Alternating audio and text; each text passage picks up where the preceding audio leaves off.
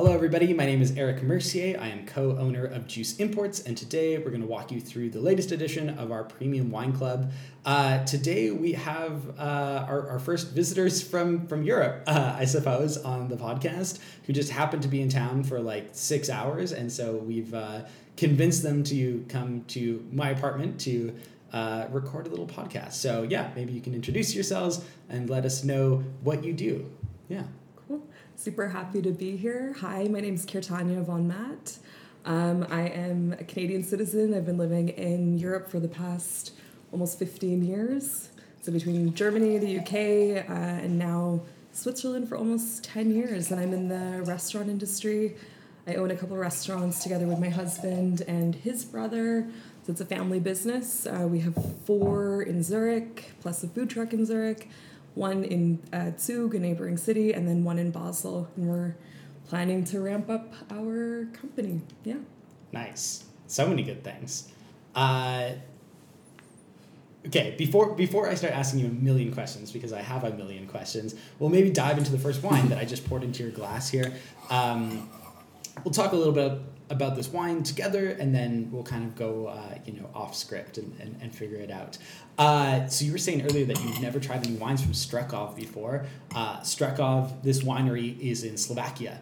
Um, most of the wineries that are sort of being exported in Slovakia uh, are kind of around Bra- uh, Bratislava. Um, so kind of on the western side, uh, it's basically all technically included in the region of Burgenland in, if you look at Austria. So essentially at the end of uh, World War II, uh, and actually even earlier than that, there was sort of this decision that all these regions had to make, and it was is which country do you want to be part of? Because you're kind of on this political border. And so the area of Sopron decided to be with Hungary, the area of Burgenland decided to be with uh, with Austria, and the area of Bratislava decided to be uh, with Slovakia.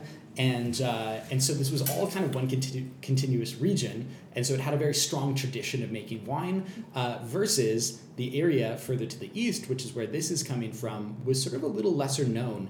Um, they share a lot of similarities with Hungary. Uh, and in fact, uh, Zsolt, who makes this wine, is, is actually Hungarian, uh, you know, traditionally speaking, I suppose. Um, and so there's all this crossover, but people are a little less familiar with these wines. Again, if you're visiting Slovakia, chances are you're going to, to the capital, you're going to Bratislava, uh, you're not venturing inland. Um, this area is particularly interesting for uh, both white and red grapes, I would argue. Uh, and in your glass, the first wine that we have, which we literally only received enough of this wine to go into the wine club, uh, is Heion. Uh, this wine is made from Welsch Riesling, fermented on skins for two weeks. Um, so an orange wine in, in you know all senses of the word, especially in color, it is very orange.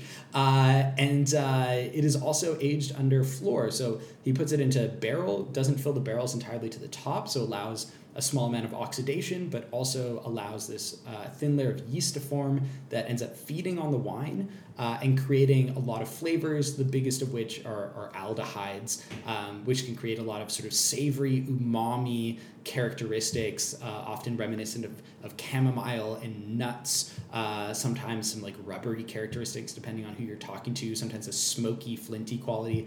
Um, but, anyways, this is, you know, potentially considered uh, Strekov's uh, top. Uh, top wine, especially for for the orange wine side of things. We've never gotten an allocation before, uh, so it's super cool that we actually get to have it uh, in Alberta. Uh, yeah, I suppose you've had a chance to uh, maybe sip and smell it, and it is quite a wild roller coaster. So maybe you want to give us your uh, your first impressions.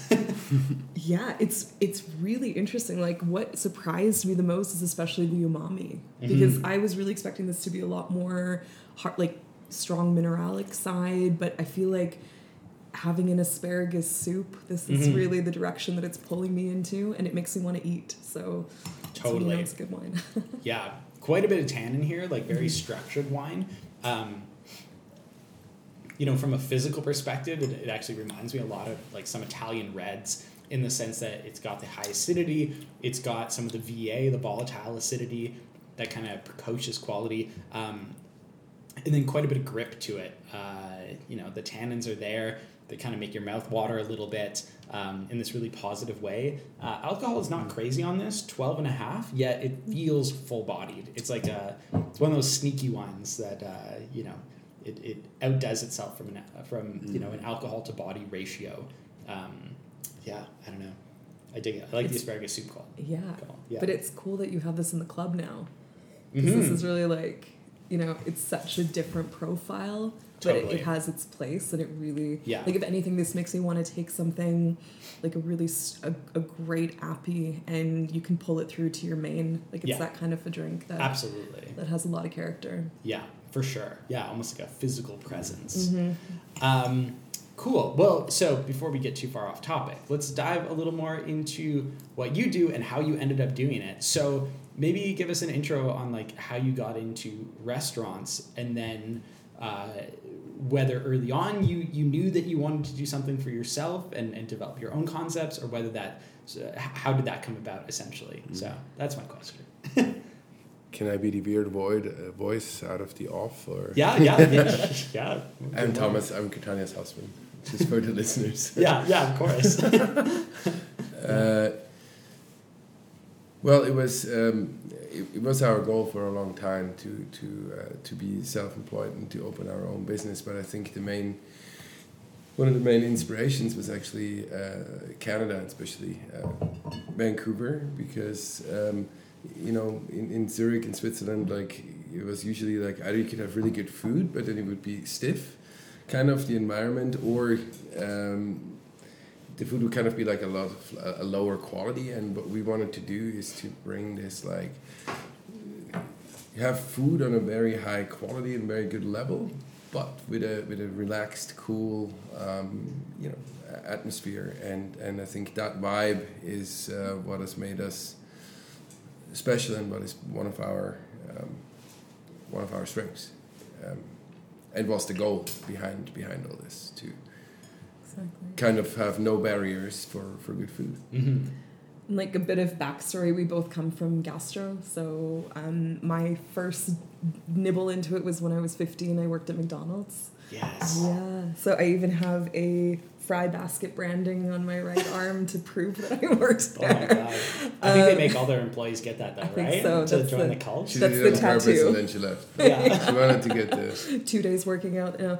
and then yeah no i was working at a, a lot of different restaurants and bars in vancouver when i was living there um, gave me my first kind of exposure to how how extremely wide the industry is and how you can really build a career within it if it's your passion um, I went to go and study in Germany, so I some some little bird told me you can study for free in Germany as a Canadian citizen. So Is I, this a thing? That's a thing.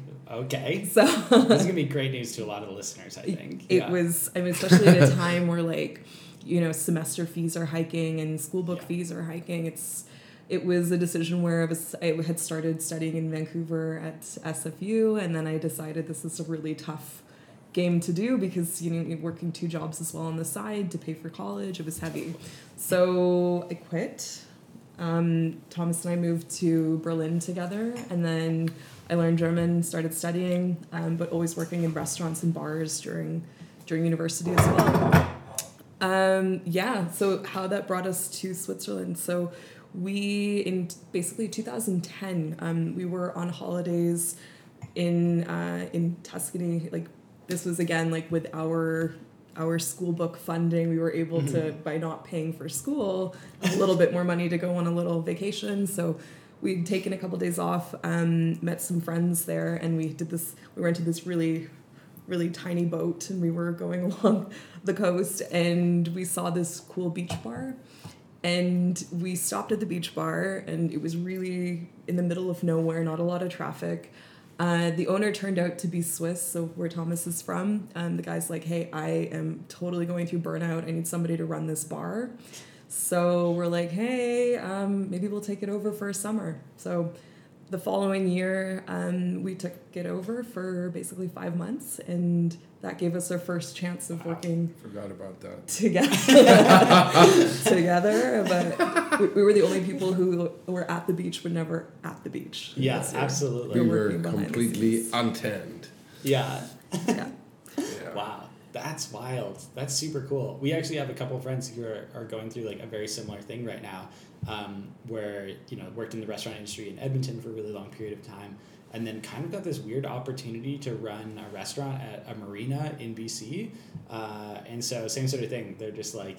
Hey, you seem to know what you're talking about. Do you want to just run this restaurant? Like, here you go. You can do literally anything with it. So, Yeah. uh, yeah, that's a that's a super crazy origin story. That's amazing though.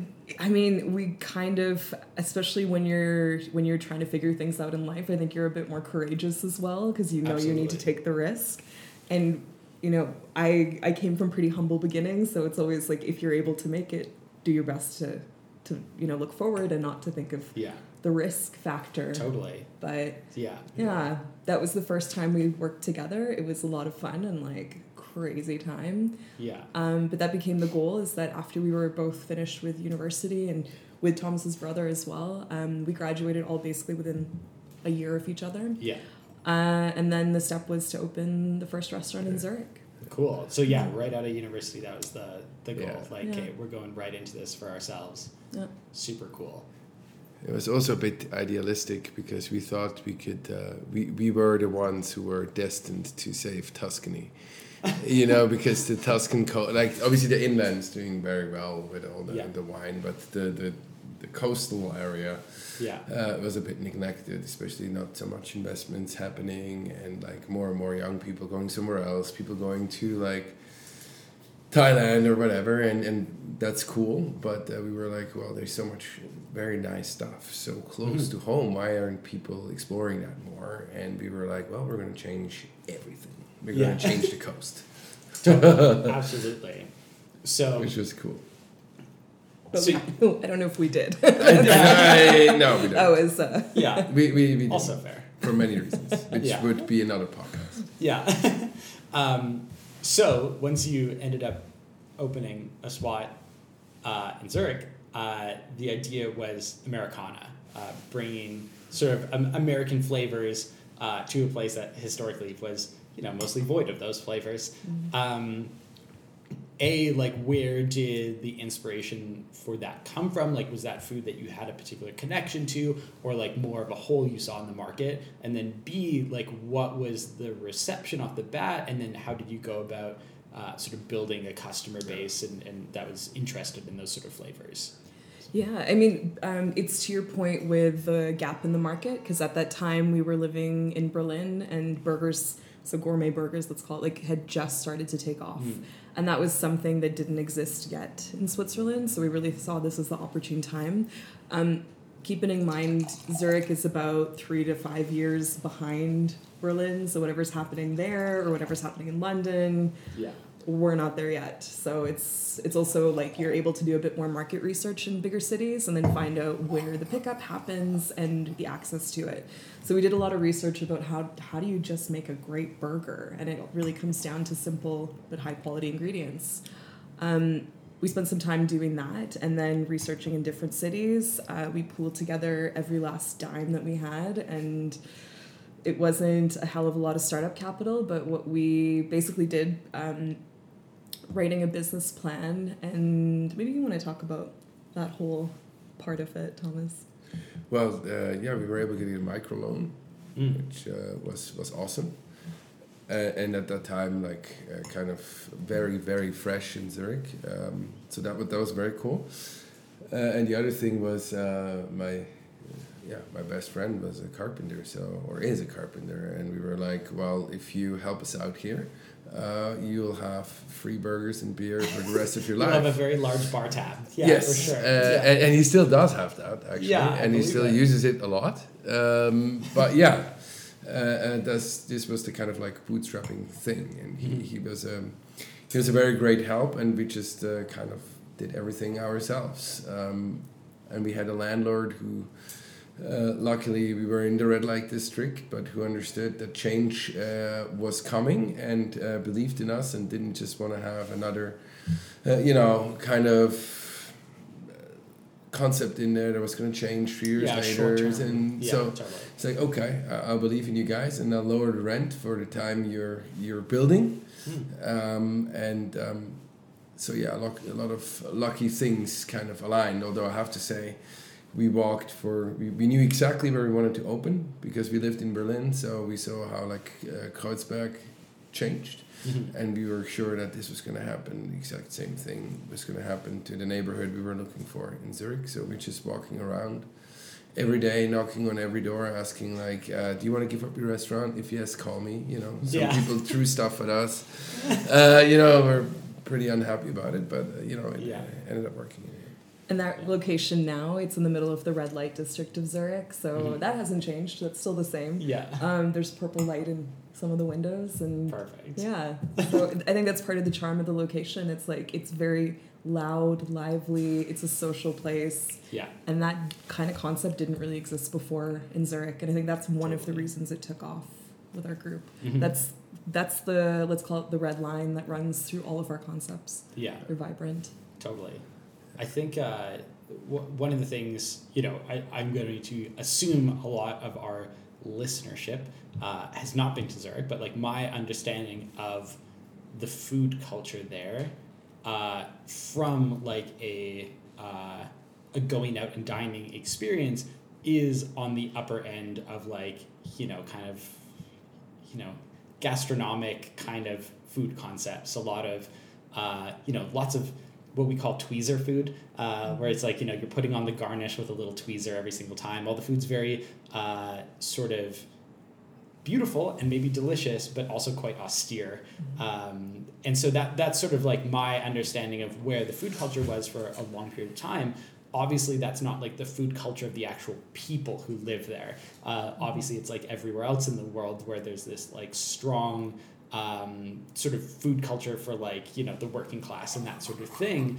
Uh, so, you know, sort of introducing this concept of like, hey, we're gonna have really uh, inviting spaces. Uh, we're going to, you know, have this really like again at the time like a, a very exciting combination of like really high quality food, um, but a really sort of open atmosphere. Um, was it did people catch on really quick for that, or was it something that you had to be like you had to convince them to enjoy themselves essentially? Uh, Yeah, Yeah. I mean, you nailed it. Like tweezer food is exactly where Switzerland or like where Zurich was. Let's say ten years ago when we started, um, there was the very fast food concepts, but then the very going into into Gault Millau points and Michelin star dining. mhm. Um, but that that middle segment where the majority of your population lies, that didn't Yeah. really exist. And what we really took as inspiration to be super real is Canada.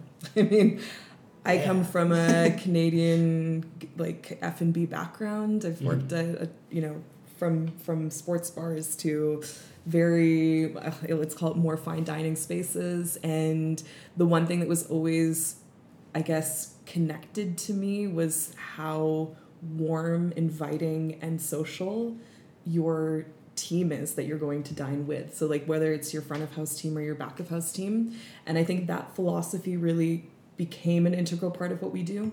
Um, what we have created, I guess, in Zurich is a space for that middle segment where you can have an easy time, kind of shoot the shit.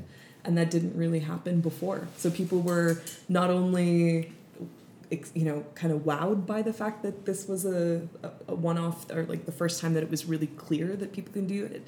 Um, but yeah, I think they, they took to it very quickly because you have that approachability. Mhm.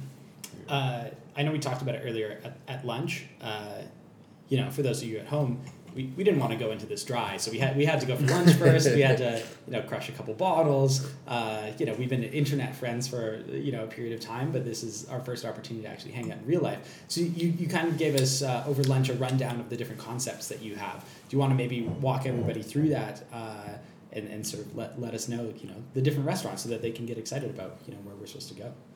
Sure. Go for it. Um, so we have a burger restaurant. It's called The Bite. Uh, this is a single standing little baby, and that's in the middle of the red light district in Zurich.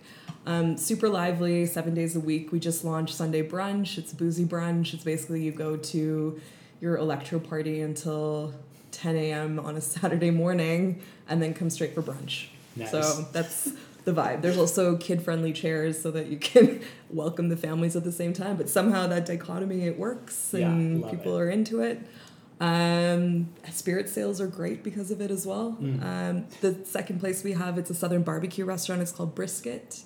Uh, so this is a Texan inspired barbecue house. Um, it was the second in mainland Europe when we started. The first was in Paris, and ours is uh, yeah, it's it's very much like if you were in Texas and you got an authentic piece of barbecue, but we've brought it to a bit of a modern stance. Let's say you're gonna listen to old school hip hop. It's low lighting. It's good beats. It's um, really great cocktails as well. The wine menu is a lot of fun to dabble into. I think one of the best points about uh, brisket is the service crew. Um, we've had team members who've been with us for about six, seven years. So they've really been able to, to create this whole environment where it's a family. Mm. Um, the seating as well is pretty cool about this location. It's a it's a 300 seater and it's in downtown Zurich. Yeah, it's got It's a a beast. it's a beast. It's a beast. Um, yeah, we just brought in a second smoker because this concept we uh, expanded to a new city in Switzerland called Zug. Um, the second smoker was produced in Dallas and imported, and we actually just received it about a week and a half ago. Sweet. So now we're officially serving brisket plus friends to other cities in, in Switzerland. cool. Um, the third concept that we have is a southern fried chicken restaurant. It's called Yardbird. And this is one that proved, proved to be very resilient during the pandemic, um, especially because we had launched delivery with it. And that was something where I think Swiss were not as keen to, to order over delivery because the, the options were just so minimal. The quality was really, it was, it was known the quality for delivery was quite low. Um, but the pandemic, I guess one of the benefits out of it is it gave us the opportunity and a lot of other restaurateurs to launch their product and see how it performs. And thankfully, I was able was able to to work out quite well. So this is a brand that we've decided that we really want to expose in Switzerland. So right now, it's a uh, it's two locations. It's one in Zurich and one in Basel. That's just on the French and German border. Um, yeah, and we're planning to open more with that chicken concept. We're waiting for that Calgary location to open. Right. It's, uh, we can't wait. you do the wines, we do the we do the Hey, chicken. I think it'd be extraordinarily successful. I think so too. That would Yeah. be great. Especially Totally. bubbles. Our our Yeah. favorite restaurant ever. It doesn't exist anymore. It was called Birds and Bubbles in New York. Oh yeah, for sure. That Yeah. was like, yeah, that was a great experience. Yeah.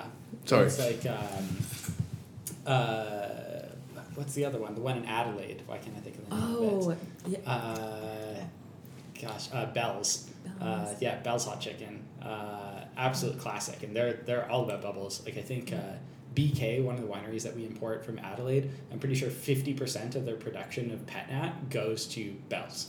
Uh, just to go with fried chicken. They're like, That's yeah, we need that much of it. Like it's like a one bottle per person kind of kind of situation. yeah. It's perfect. Like There's that. nothing better Let's than go to Adelaide. yeah. Yeah, yeah. Right all- now. let's pack up. Yeah, Yeah. I'm super into it. Yeah. There's yeah. nothing better than like fried chicken and bubbles. I feel like when Oh, we get to the second bottle, they'll actually just go.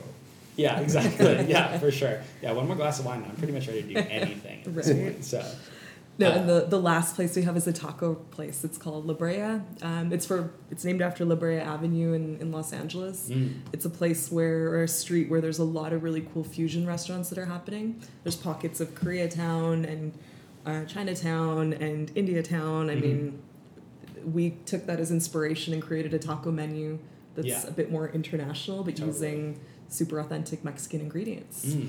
Yeah, and that has proved to be really fun to work with natural wines. yeah, Um, I think people are much more open today to having tacos and going a bit funky with the Yeah. wine selection. oh, absolutely. So yeah, so that's been cool, and that's a menu that we for the wines. I think we change it up every season, hmm and people are excited to just explore. Totally. So we have a really, really good partner that we work with in, in Zurich who we've been working with for a lot of years and they've helped us kind of through that journey. And yeah. Super cool. Uh, okay, so we're going to take a, a, a, brief intermission to taste the next wine. Uh, and then I have at least a million more questions, I feel. Um, so next up, we're going to taste uh, Frankovka. Uh, so same producer. Um, again, in our over the course of the last year, uh, I guess it hasn't been a year yet, but the last six months, the goal has been to do way more side by side tastings in the wine club. Um, at least in the premium wine club. In the regular wine club, we, we still kind of just have like three very different wines. But um, now we're trying to focus on these comparative tastings where it's like trying to show off terroir or grape variety or production method or whatever happens to be. And in this case, we want to uh, include um, two wines from the same producer um, that you know illustrates sort of the typicity of Slovakia or like this particular area of Slovakia um, and sort of the it, it's kind of similar to Burgenland in the sense that I always describe Burgenland as being very like a modest wine region. It's not a region of extremes. It doesn't get extremely hot. It doesn't get extremely cold. It's not extremely windy. It's not extremely rainy. They don't get too much hail. They don't get too much frost. It's just like a very moderate region. And uh, Slovakia is the same sort of way. And so the wines tend to fall around this like medium alcohol level, medium body, medium acid, medium, et cetera, et cetera. Uh, maybe not medium acid. Uh, and that's maybe more a stylistic decision to make fresher styles of wine. Um, but I want to show two wines in the same vintage, 2019, which was kind of a wacky vintage for a lot of producers in Europe. Um, it was a hot vintage, but at the same time, maybe not quite as um, fruity as either uh, 18 or 20, the surrounding vintages. Um, I find that the wines from 19 uh, from lesser producers are quite disjointed. Uh, again, for no apparent reason. It's just one of those things where something happened that year that just made the grapes, you know, not quite right. So 19s from the best producers are astonishingly good, and from anybody else, they're quite mediocre in, in as a general statement. Um, so to taste two really wicked 19s side by side uh, from a producer from Slovakia, from again grapes grown within a couple hundred meters of one another, essentially, uh, is a cool opportunity to to taste things. Uh, again, same sort of situation here where uh, we got 30 bottles of this for Alberta. Uh, essentially 30 bottles of it for Western Canada because we're the only people in Western Canada that get any of it. Same thing with the Heion. So essentially just enough for the Premium Wine Club as well as you know six bottles for the shelf. Uh, so not a lot to go around. Um, this is made again from Frankovka, which is the same grape variety as Blaufränkisch, which is the same grape variety as Kékfrankos, which is the same grape variety as Lemberger. It's all the same grape variety, um, but each country decided to have a different name for it. Um, but yeah, I I adore Blaufränkisch in all of its glory. So, what do we think? Thoughts, I, feelings, opinions? Yeah, that acidity is just so it's so spectacular. Like I think if it was any less for me, it would be a little bit too flat. Mm-hmm. This brings so much life to it, and there's this hint of tobacco that I find is just so. It, it's such a great structure mm-hmm. that's created. Totally. I think there's like similarities in the umami content on these two wines too. These are both wines that have that really savory edge to them, um, where the core is like definitely fruit, but then sort of on the peripheries you have all these sort of you know sage qualities, that tobacco note that you're talking about for sure. Um, you know things like soy, things like uh, yeah, I don't know, things kind of in that that vein uh, you know, kind of drives me those directions, which is really quite pleasant. It's incredible that you were able to get a 30 bottles reserved yeah. for you. That's really totally. impressive. yeah, we feel very lucky. So to, to, you know, one of the other reasons why we put this in the wine club is that last year we did not get an allocation of any of their wines. So we, we literally went an entire year without an allocation from Strekov. Uh, we asked a million times, and they're just like, we just don't have any wine for you. Like our vintages have been very small. There's very high demand for our wine, so we literally went like essentially the last eighteen months without a single bottle of wine from Strekov in the province, uh, which is like very hard. Uh, you know, consumers forget that it exists and all these sort of things, and so the fanfare for the the arrival of the new vintage has been very large, and so we wanted to set aside some bottles just for the premium club, just so that you know they get a little treat. Um, but yeah, for me, it's like we visited them in 2019, so like in this vintage, uh, we saw these grapes, which is super cool, which is right before, you know, COVID essentially, and so we have not been back since. But this is kind of like coming full circle of like this was the last time we were there, uh, and now we get to drink the wines, which is again, it's very weird. It's the, the reason I like wine is those connections. Uh, so yeah, super super fun to get to try them. It's true, and it just makes you want to like have a like starting with a summer barbecue. I mean, Yeah. this is the This is a good brisket wine. Not gonna lie, yeah, pretty good totally. brisket wine. Totally. Yeah, It's yeah, crazy nose. yeah.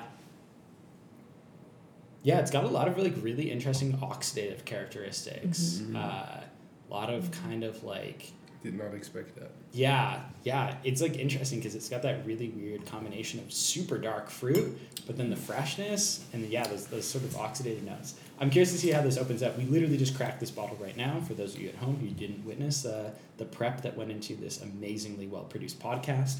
Uh, they're missing out on it currently. Uh, but we literally just opened this wine, so I think over the next uh, little bit here, it's, it's really going to evolve, which is going to be super cool. Just have to pour a new glass every. Yeah, we gotta know. We gotta know. Um, cool. Okay, so digressing back to uh, back to your world here. Um, you mentioned a little bit about wine lists. Uh, what is wine drinking culture like at the moment? Uh, you know, in the three cities you work in, um, is there a wine drinking culture? Uh, you know, we were talking earlier about at lunch about the fact that you know ninety eight percent of the local production is consumed locally. Is that exclusively what people are drinking, or uh, are people drinking that plus like a bunch of international stuff, um, or is it like here where like wine culture is very much a new concept? Um, yeah, that's a lot of questions in one question, but Yeah, I mean to answer your question about the market itself and like the characteristics of how people drink. So there's f- basically five key regions where people are drinking wine from. In order, it's uh, Italy first, then France, um, then Spain, Germany, and then you've got Austria. Switzerland comes in as well. It's uh, a type of production that is super special. So 15,000 hec- uh, hectares are produced with wine. Um, there's 26 different provinces, which they call cantons in Mhm. Switzerland. All 26 cantons produce wine, obviously some more than others because some are much bigger. Um, yeah, and there's 62 AOCs, so it follows the French uh, appellation classification. for such a small country, that is a very uh, intense system. it is crazy. It's Yeah. a federal country. yeah. So like they really leave it down to the cantons to decide Hmm. how their appellation system should be Wow. coordinated. Yeah. So obviously some are like, well, we're gonna go next level and make this impossible for anyone else to understand. And, Yeah. and then there's others who are like, okay, we'll keep it simple, one canton, one appellation. That's it. Yeah. Um, but yeah, it's very diverse. However, there's five key regions where they're producing wine in the country. So in Mhm. Switzerland itself, one of them is Wallis. It's uh, deep in the heart of the Alps. And then you have three more areas that are in the French-speaking part. Let me rewind for two seconds. So there's four language groups that are in Switzerland. One of them is the French speaking regions. One is the Italian speaking regions. Then you've got the German speaking area, and you've got something that's in the middle. It's called Romansh. Okay. So it's like a hybrid kind. Of, it's a hybrid language basically. It's a mix of um, Italian, a little bit of German, and French as well. Hmm. There's about correct me, Thomas, if I'm wrong, but it's like two hundred thousand people who speak Romansh Perhaps. Yeah. today. But it's one of the four Sounds official languages. Yeah. So English is not one of them, by the way. Um, but yeah, so yeah, everybody speaks yeah, English. every, that's the common link. Yeah. Yeah. no, it's crazy, and That's how we talk to each other. Yeah. Yeah, exactly. Yeah. the French aren't also speaking German. The German aren't also speaking Italian. Everybody speaks English. Yeah. yeah. except if you're actually Swiss, because they all speak all Yeah, they all the speak all the languages, and then languages, you as a foreigner coming in, you're like, okay, I might speak one other language, and Yeah. that's the max. Wow. Yeah. Um, but yeah, so they have a winemaking tradition that goes back for a very long time, but it was it was much more known as a table drinking wine. This is something to accompany your primary st- uh, you know Swiss food, which is which is cheese based. So Yeah. raclette, fondue, Yeah. um, great selection of meats. But that's really what people know of Swiss food, and that's kind of how the wine history also came to play. It wasn't something that was very overly hyped, nor Mhm. did it have, um, let's say, the best recognition in terms of quality. Uh, but over the past, let's call it 15, 20 years, things have really changed. Um, the cantons have really taken a lot of pride in their production because it's something that they've realized is AFL super unique. Um, what you're getting in terms of the soil, the like the um, the area above ground, um, your access to this whole microclimate that's happening within the Alps. This really is a product that stands on its own, and Mhm. they've done, a, I think, an amazing job to bring up that um, that area is almost a knowledge center for creating wine at a high elevation. So what you get a lot of times in in Swiss wines that are almost the common link is high acidity, um, lower tannin, but you've got something that has a lot of um, a lot of the soil tastes are coming into the wine as well. That that whole biodiversity. Mhm. And I think that has really paved the way to create a strong natural wine or biodynamic production. Mhm. Um, this canton that I was talking about, where they have the, the, the majority of the production coming from Valdes Yeah. in the center of the Alps, um, they are they have a long term plan to move a lot of the production to biodynamic. Super. so yeah, so the canton is also helping to finance this for farmers. Mhm. Um, I mean, we're talking about a region where it's some of the world's highest elevated mountains, Yeah. and you've got little tiny productions for, for vineyards. These are usually between two to five hectares. Like, this is not something where you're making millions as a wine producer. Like, Yeah. you're doing this to, AFL continue the tradition of making Mhm. wine. Um, but B also to make sure that this region continues to be to grow and to become recognized as a wine Yeah. wine center. Totally. And I think if you give it enough time, like maybe in the next 10, 15 years, you'll see it positioned on the market almost like the way Burgenland is. Mhm. There's a lot of potential happening there. One of the challenges, though, and I think this is also something that winemakers recognize within Switzerland, the minimum wage is very high. The franc is um, Yeah. it's it's a bit on a different scale, and that is also one of the the main reasons why export of Swiss wine is so difficult. Yeah. Um, minimum wage is around 25 Swiss francs, um, and that is around 32, 33 Canadian dollars Yeah. per hour. As everybody listening to this cringes. uh, Yes, Yeah. yes. And then five weeks of paid holiday as well. Which they're probably cringing more about. They're like, I'll take the 15 bucks an hour if I get five weeks of paid vacation. yeah, Uh, totally. like, wait, you get both? you get both and i think that is the great thing working um, like you have that kind of protection when you're employed yeah. But to take it you know take on advent an, ev- uh, sorry a venture and become a winemaker and have that kind of risk with as you said uh, like a massive uncertainty as to your vintage um, Mhm. there's so many external factors and climate is changing that's a fact Yeah. um, what that means in terms of what you can yield out of your out of your crop is a massive uncertainty Mhm. um, so that really that's why i think it's such an art form Yeah. Mm. No, I agree. I think uh, again we were talking earlier about like the biggest factors being like frost and hail over the last couple of years, and just how detrimental those have been. Obviously, like places like Burgundy and Champagne get all the limelight, but like realistically, as like a percentage of crop lost, uh, I think Switzerland absolutely lost way more crop. Uh, again, just because of the mountains and, and you know we're obviously familiar with mountains and what they do from a hail perspective. You look at places like Argentina uh, that are like notorious for like some of the gnarliest hail in the world. So you know, a place like Switzerland obviously being affected pretty greatly. Absolutely. And like there's more and more vineyards that are limiting their production. They're selling off land. Um, I mean, this is, I think, one of the massive effects long term. It's you're going to see much smaller productions, but maybe some that can be marketed in a very different way. It becomes Yeah. a very specialty novelty item.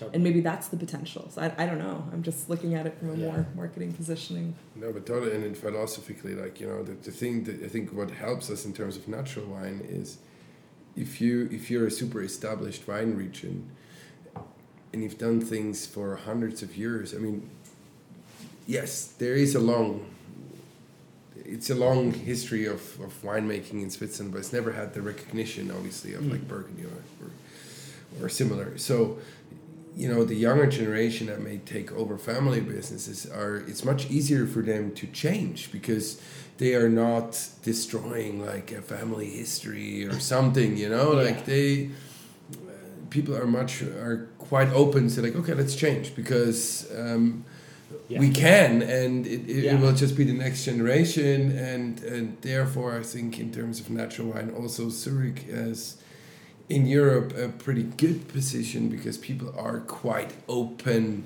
to it I would say generally in the in the urban spaces of course we're talking Mhm. but um, just because our local wines so far like you know what's coming out now is like in the nick of time so people really want to try it Yeah. um, yeah Did, did you grow up drinking wine? Like, is, is that, you know, something that, we definitely did Yeah. um, but it was very italian mm, or french influenced Yeah. mostly and um, therefore um, also i mean i guess on a certain level but uh, also quite traditional and uh, i remember when i did uh, hotel management school in switzerland we had a we had to study enology uh, really uh, in depth but Mhm. it was very very classical yeah, training totally. and there was no room for uh, for anything new and then it would be like okay now we have one day left and now we're going to talk about everything else uh, Yeah, you, you- exactly. you know what i mean and yeah, like we're going to before we- California, New Zealand, South Africa, all in one day. exactly but it was two weeks of macon Yeah, exactly. you know Yeah. so like, like that's that's basically that was the understanding in the. 90s and 2000s was like there is a couple of regions they know how it works and they always knew and they will always know and that's Yeah, but it's not like here where you can like, you know, you can go thirty years of your life without ever having a glass of wine and nobody will think that's weird. There is it very much like you drink wine with your family, like you have a Yes. glass of wine with dinner, like that kind of like it's it's, you know, So- most people do that. Exactly, I would say that's that's the main um, link you get to wine is, Yeah. is through family dinners Yeah. with family. That's that's very drinky. I'd, I'd say the typical, obviously, like the curve is usually when you're a bit younger, you tend to drink maybe beer, you know, or Yeah. whatever, um, uh, you know, in different circumstances. But there is always that like thing that for like nice evenings or nice dinners, it's kind of understood. You you will you will drink wine, and um, I think it has uh, broadened as well. Like people drink more wine now than I would say like ten years ago, and it's just because of the new the new way you produce stuff. It's become much more um, accessible to people, and more fun to drink Yeah. and uh, especially barriers have been removed and, and they exist i think everywhere in the world um, Yeah. in europe as well where you, you don't want to look stupid in a restaurant so you just say like oh my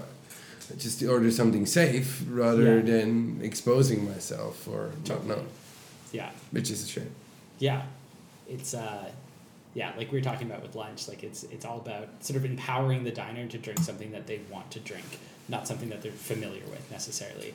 Uh, you know, one of the tools that I always use and, and whenever I do staff training, I always say this is like when somebody comes up to you and says like, "Hey, yeah, cool, like just looking for a glass of Malbec."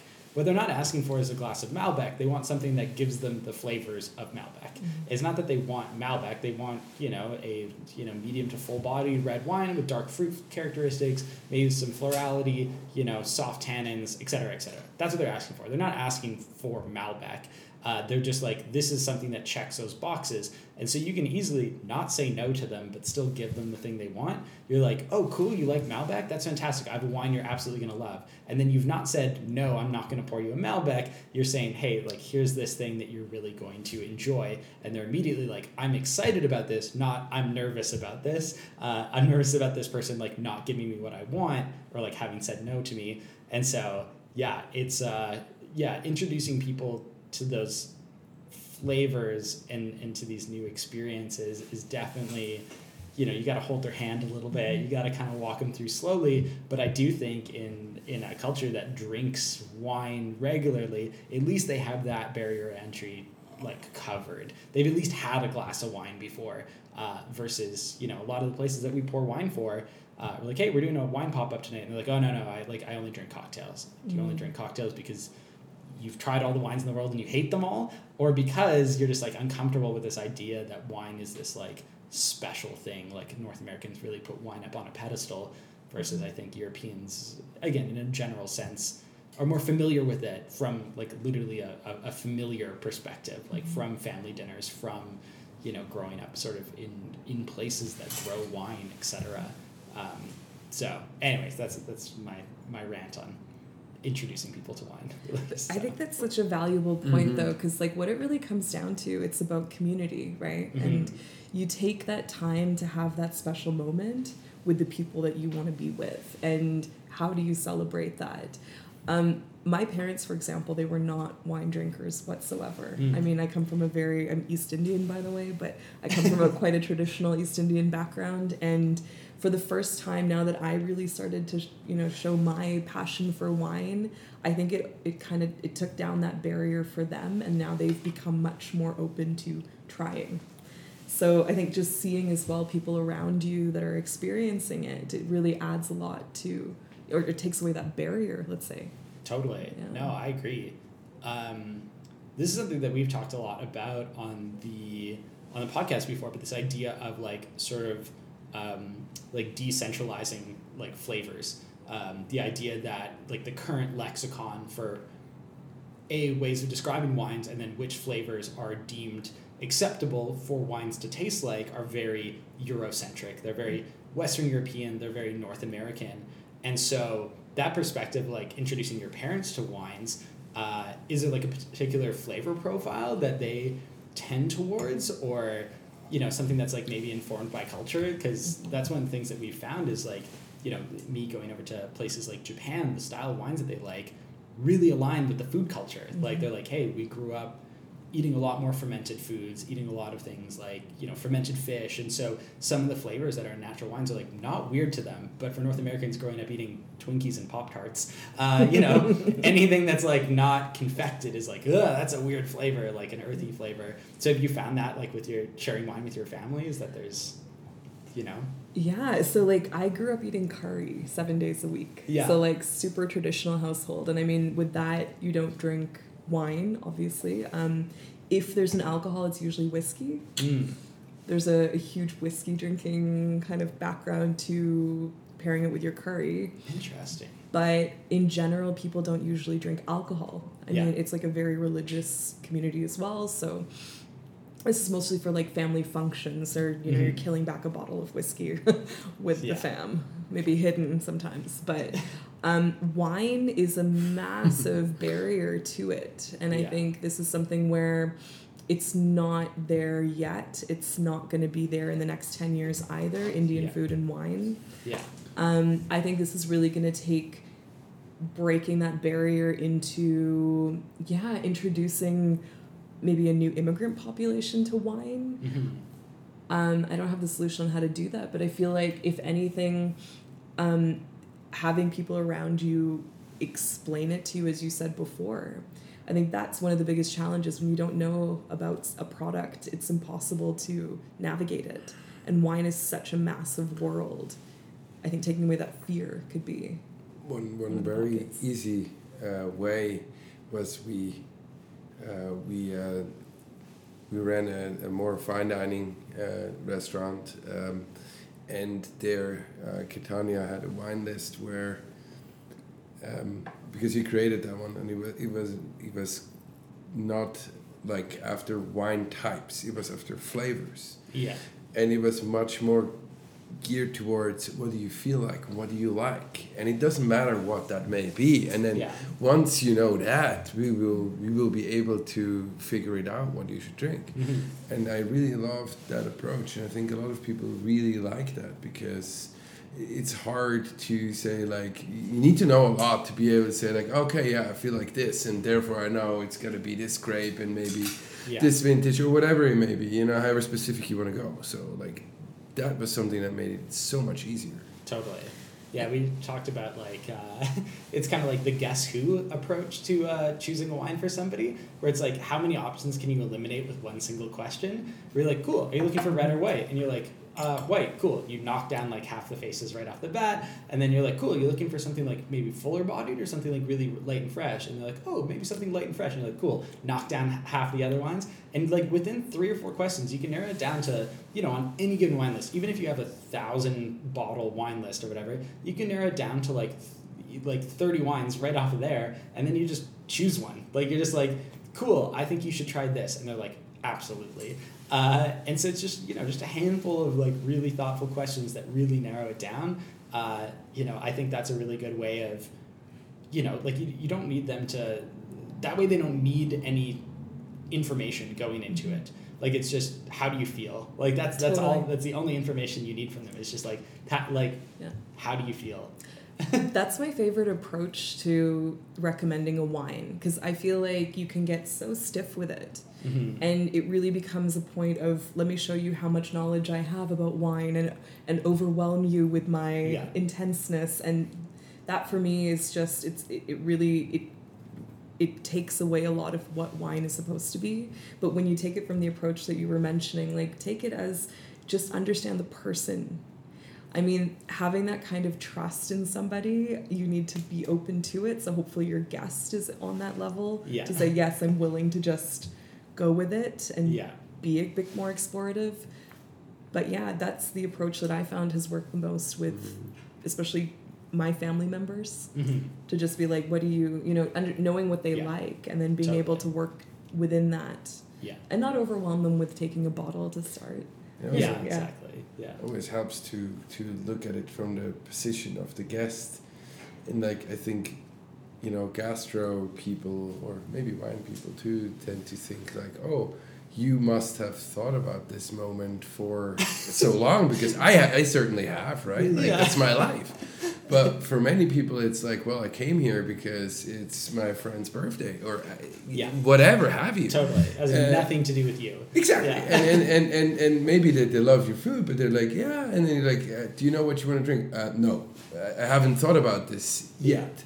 So basically, to to think about it from that point of view, make it easy for them to understand or to to find out what you actually feel like will make Yeah. for a much better experience. Totally. Yeah. Like Yeah. we have team members, like staff members who have never had experience selling wine. Like Mhm. we've really we take a lot of time to do trainings. But I think one of the biggest success factors is when you can pick up a story about a wine. Because then it doesn't matter how much in-depth knowledge you have about the vinification process Totally. it's what you can hold on to that is more of a sentimental value Mm. and that's i think if for anybody who's new to the wine topic like that is a place to start just learn something about the bottle you've got in your hand and Absolutely. start from there Yeah, it's easier to start with that emotional attachment because you don't need any prior information. Uh, you know, you don't need to know why a grape variety is the way it is. You don't need to know anything about farming. You don't need to know about pH and volatile acidity, and like you don't need to know about any of those things in order to enjoy a wine and have an emotional connection to it for sure. Um, until you have that 1% of the guest who's like who wants who that? knows everything about wine and then wants Totally. to upsell you or upshow you yeah, exactly. And it's like that stuff can be powerful too, because like sometimes I find that stuff really interesting where I'm like, wow, this is the lowest pH wine I've ever had. Like something like that, where I'm like, that's super unique. Like it's like it's crazy that you were able to accomplish this. And then that becomes like a weird sort of emotional connection to me because I'm like, this is such a an oddity. Uh, so it's like I do think knowing those things allows you to have those emotional connections on a deeper level, but they're not nec- like necessary to that first interaction with with wine. absolutely So. Uh, cool. I'm going to talk about the last wine, which we don't have in front of us. We're recording this like a solid three weeks ahead of schedule, which uh, for me is literally three weeks earlier than I would normally record this podcast. I am a last minute kind of person. Um, so we're going to talk about the last wine, even though we don't have it in front of us, and then yeah, we'll have some like closing thoughts, and you know we'll figure all that stuff out as we go. Obviously unscripted. Um, so the last wine that we're, we're putting in this wine club uh, is from Japan. Uh, this wine is really wacky in the sense that we have wine from Slovakia and Japan in the same month. Uh, you know, I think over the course of the last year, Uh, we've obviously featured a lot of wines from Austria, a lot of wines from France, a lot of wines from the US, uh, a lot of wines from Canada, uh, places that our portfolio focuses heavily on. But again, we, we do get the rare occasional wines from other places in the world. Um, this one is coming from uh, Yamagata uh, Prefecture. Um, this is kind of like a weird story, but essentially, I worked uh, a vintage in New Zealand at uh, and one of the guys that I worked with, uh, Haru, uh, was from Japan at that point. I think he was working in a restaurant, um, but he ended up working for uh, this this winery called Grape Republic. Uh, in Japan, and um, the consultant for Grape Republic was the guy that I was working for in New Zealand. Uh, and so you know, a couple years later, you know, we had fallen in love with the wines from Grape Republic and uh, had tasted them on several occasions around the world. And uh, so, you know, Mark was like actually more, even more gung ho than I was on this, but he's like, you should really just send Grape Republic a message. I would love to drink those wines. Uh, you know, I think that people would be really excited about drinking wine from Japan. And I was like, okay, I'm gonna, I'll, tr- I'll see if I can get us an allocation. And I know the wines are really hard to get. Their production is really small. They're really sought after. I'm like, there's absolutely no chance. And uh, so I sent them an email, and who would respond except for Haru, the guy that I worked with in New Zealand. And he's like, Eric, it's Haru. Like, we haven't talked in a couple years. Like, do you remember me? Uh, and I so I sent him a picture of him that I had taken during harvest. And I was like, of course I remember you. Like, this is so funny. Like, this is so crazy. And uh, so basically, through that, we were able to get an allocation. Uh, it's about as serendipitous as anything can possibly be. Um, what makes them really interesting is they work almost exclusively with hybrid grape varieties. They do have a couple, uh, you know, just like straight up grape varieties, but most of them are uh, are hybrids. So in this case, this is a, a blend of uh, Steuben uh, as well as Niagara. Um, I feel like there's a handful of other grapes in there too, maybe a little Delaware, um, but it's mostly Steuben and Ni- Niagara. Uh, both are fermented on the skins from like six to eight days. They're trying to make something that's very bright, very fresh. Uh, for those of you who are unfamiliar with um, with hybrid grape varieties, you're going to be kind of blown away by this. It tastes different than any other wine you've had. You've had wines almost exclusively made from Vitis vinifera, so the uh, the variety that is indigenous to most of Europe uh, and then parts of Asia as well too. Um, but all of these kind of have like a similar genetic background, so they all kind of taste you know within the same realm. They're all familiar as wine. Versus once you taste wine made from hybrid grape varieties, so the hybrid being part Vitis vinifera and then part one of the you know handful of different varieties uh, that exist in uh, in North America, essentially. You know, you cross those two grape varieties together, you end up with something different. These are going to be entirely new flavors. So, uh, you know, I, I ask that you have patience with yourself uh, going into this. I think that it's easy to smell or taste something that you've never had before. I always use the example of like the first time I had coffee, the first time I had blue cheese, the first time that I had soy sauce, the first time that I had fish sauce. These were all terrifying flavors to me. And the first time I had them, I was like, I don't know if I like this. I don't know what's up. My mouth is confused. Uh, it's going to be the same thing with hybrid grape varieties for a significant amount of the population, where you're going to be like, I don't know what to think about this because it's an entirely new flavor experience that I was expecting one thing and I got a different thing. So I'd say, you know, just be patient with yourself. Give yourself a glass over the course of an hour uh, to sort of introduce yourself to brand new flavors. Uh, they tend to be quite fruity, uh, at least from Grape Republic. So, uh, really exuberant, almost candied fruit characteristics, but then with no sweetness on the palate. So, even though it'll smell like it's going to be sweet, it's going to be bone dry, bright, fresh acidity, uh, only 10.5% alcohol, which is rocking for uh, you know a, a red wine. Uh, you don't see a lot of reds at 10.5%, so it's kind of nice to see something like that, and it'll go down dangerously easy. Uh, so, yeah, I think it's going to be super fun to include this in the wine club. Um, we got eight cases of this this year, so again, not a lot to go around. Uh, most of it going to Wine Club, but uh, some of it will hit the shelf. So if you do fall in love with this, it will be available for purchase. Um, and if you want to try more wines from Japan, we, we got like one pallet from them, that's it, but we got like 12 different wines. Uh, so a lot of wines, not a lot of any of those wines. So it'll be a good opportunity to taste a bunch of different things over a very short period of time.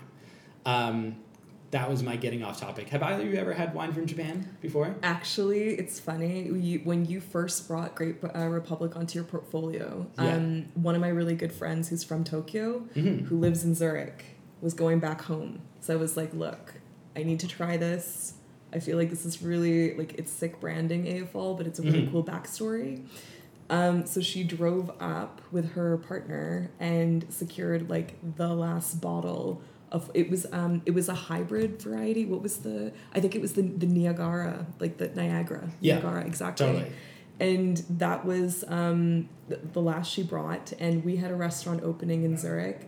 She gave me that as a present and that was a really pinnacle moment because we opened it and that was Oh wow! how we celebrated with Holy. yeah, Grape Republic. Cool. Well, now I'm note. extra sad that I didn't have a bottle to open for you. now I really Me let you down. This is this is twice in a row. Yeah, we've had a bunch of last minute podcasts, so I haven't been able to acquire all the wines for the for the previous couple either. I'm like, dang, I really need to do a better job of tracking down our own bottles of wine. this is how rare our wines are, is that even we can't get them. So it's you know, but it's a fun fun opportunity. They're definitely not in our local market, so it's impressive Totally. that you're able to Yeah. to put that together. We feel very lucky. Yeah. We've had a bunch of importers from across Canada being like, "Oh, like, can you get us an allocation of Grape Republic?" And I was like, "I barely get an allocation of Grape Republic. I don't think I can help you, frankly." Oh my Uh, goodness. so yeah, we feel bad that we can't share the love, but at the same time, we are just very happy that we actually get some.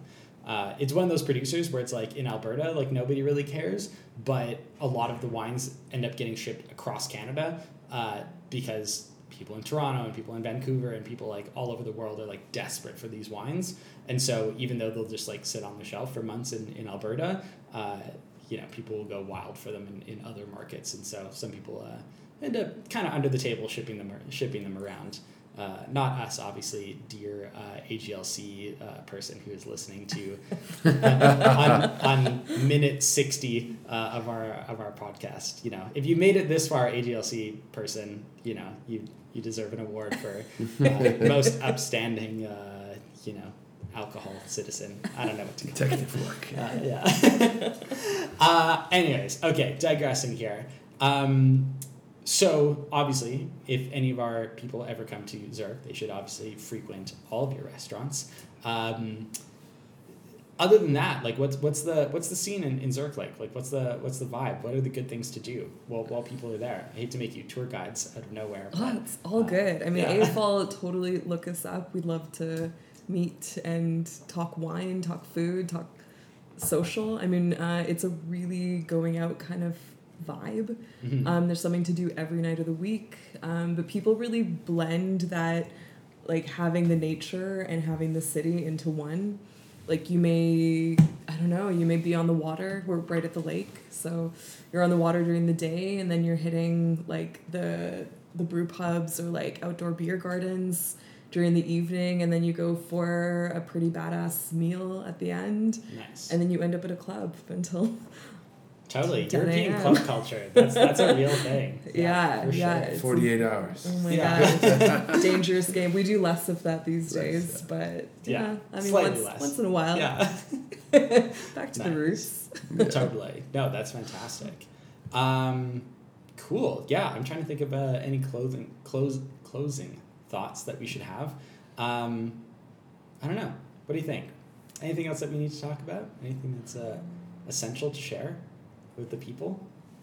I mean, for me, I think that's that's basically it. Yeah, Nice. yeah. We, we loved our six or seven hours in, in uh, Calgary, Oh, Alberta. did we ever? This was What was such a the, treat. the, the restaurant is called?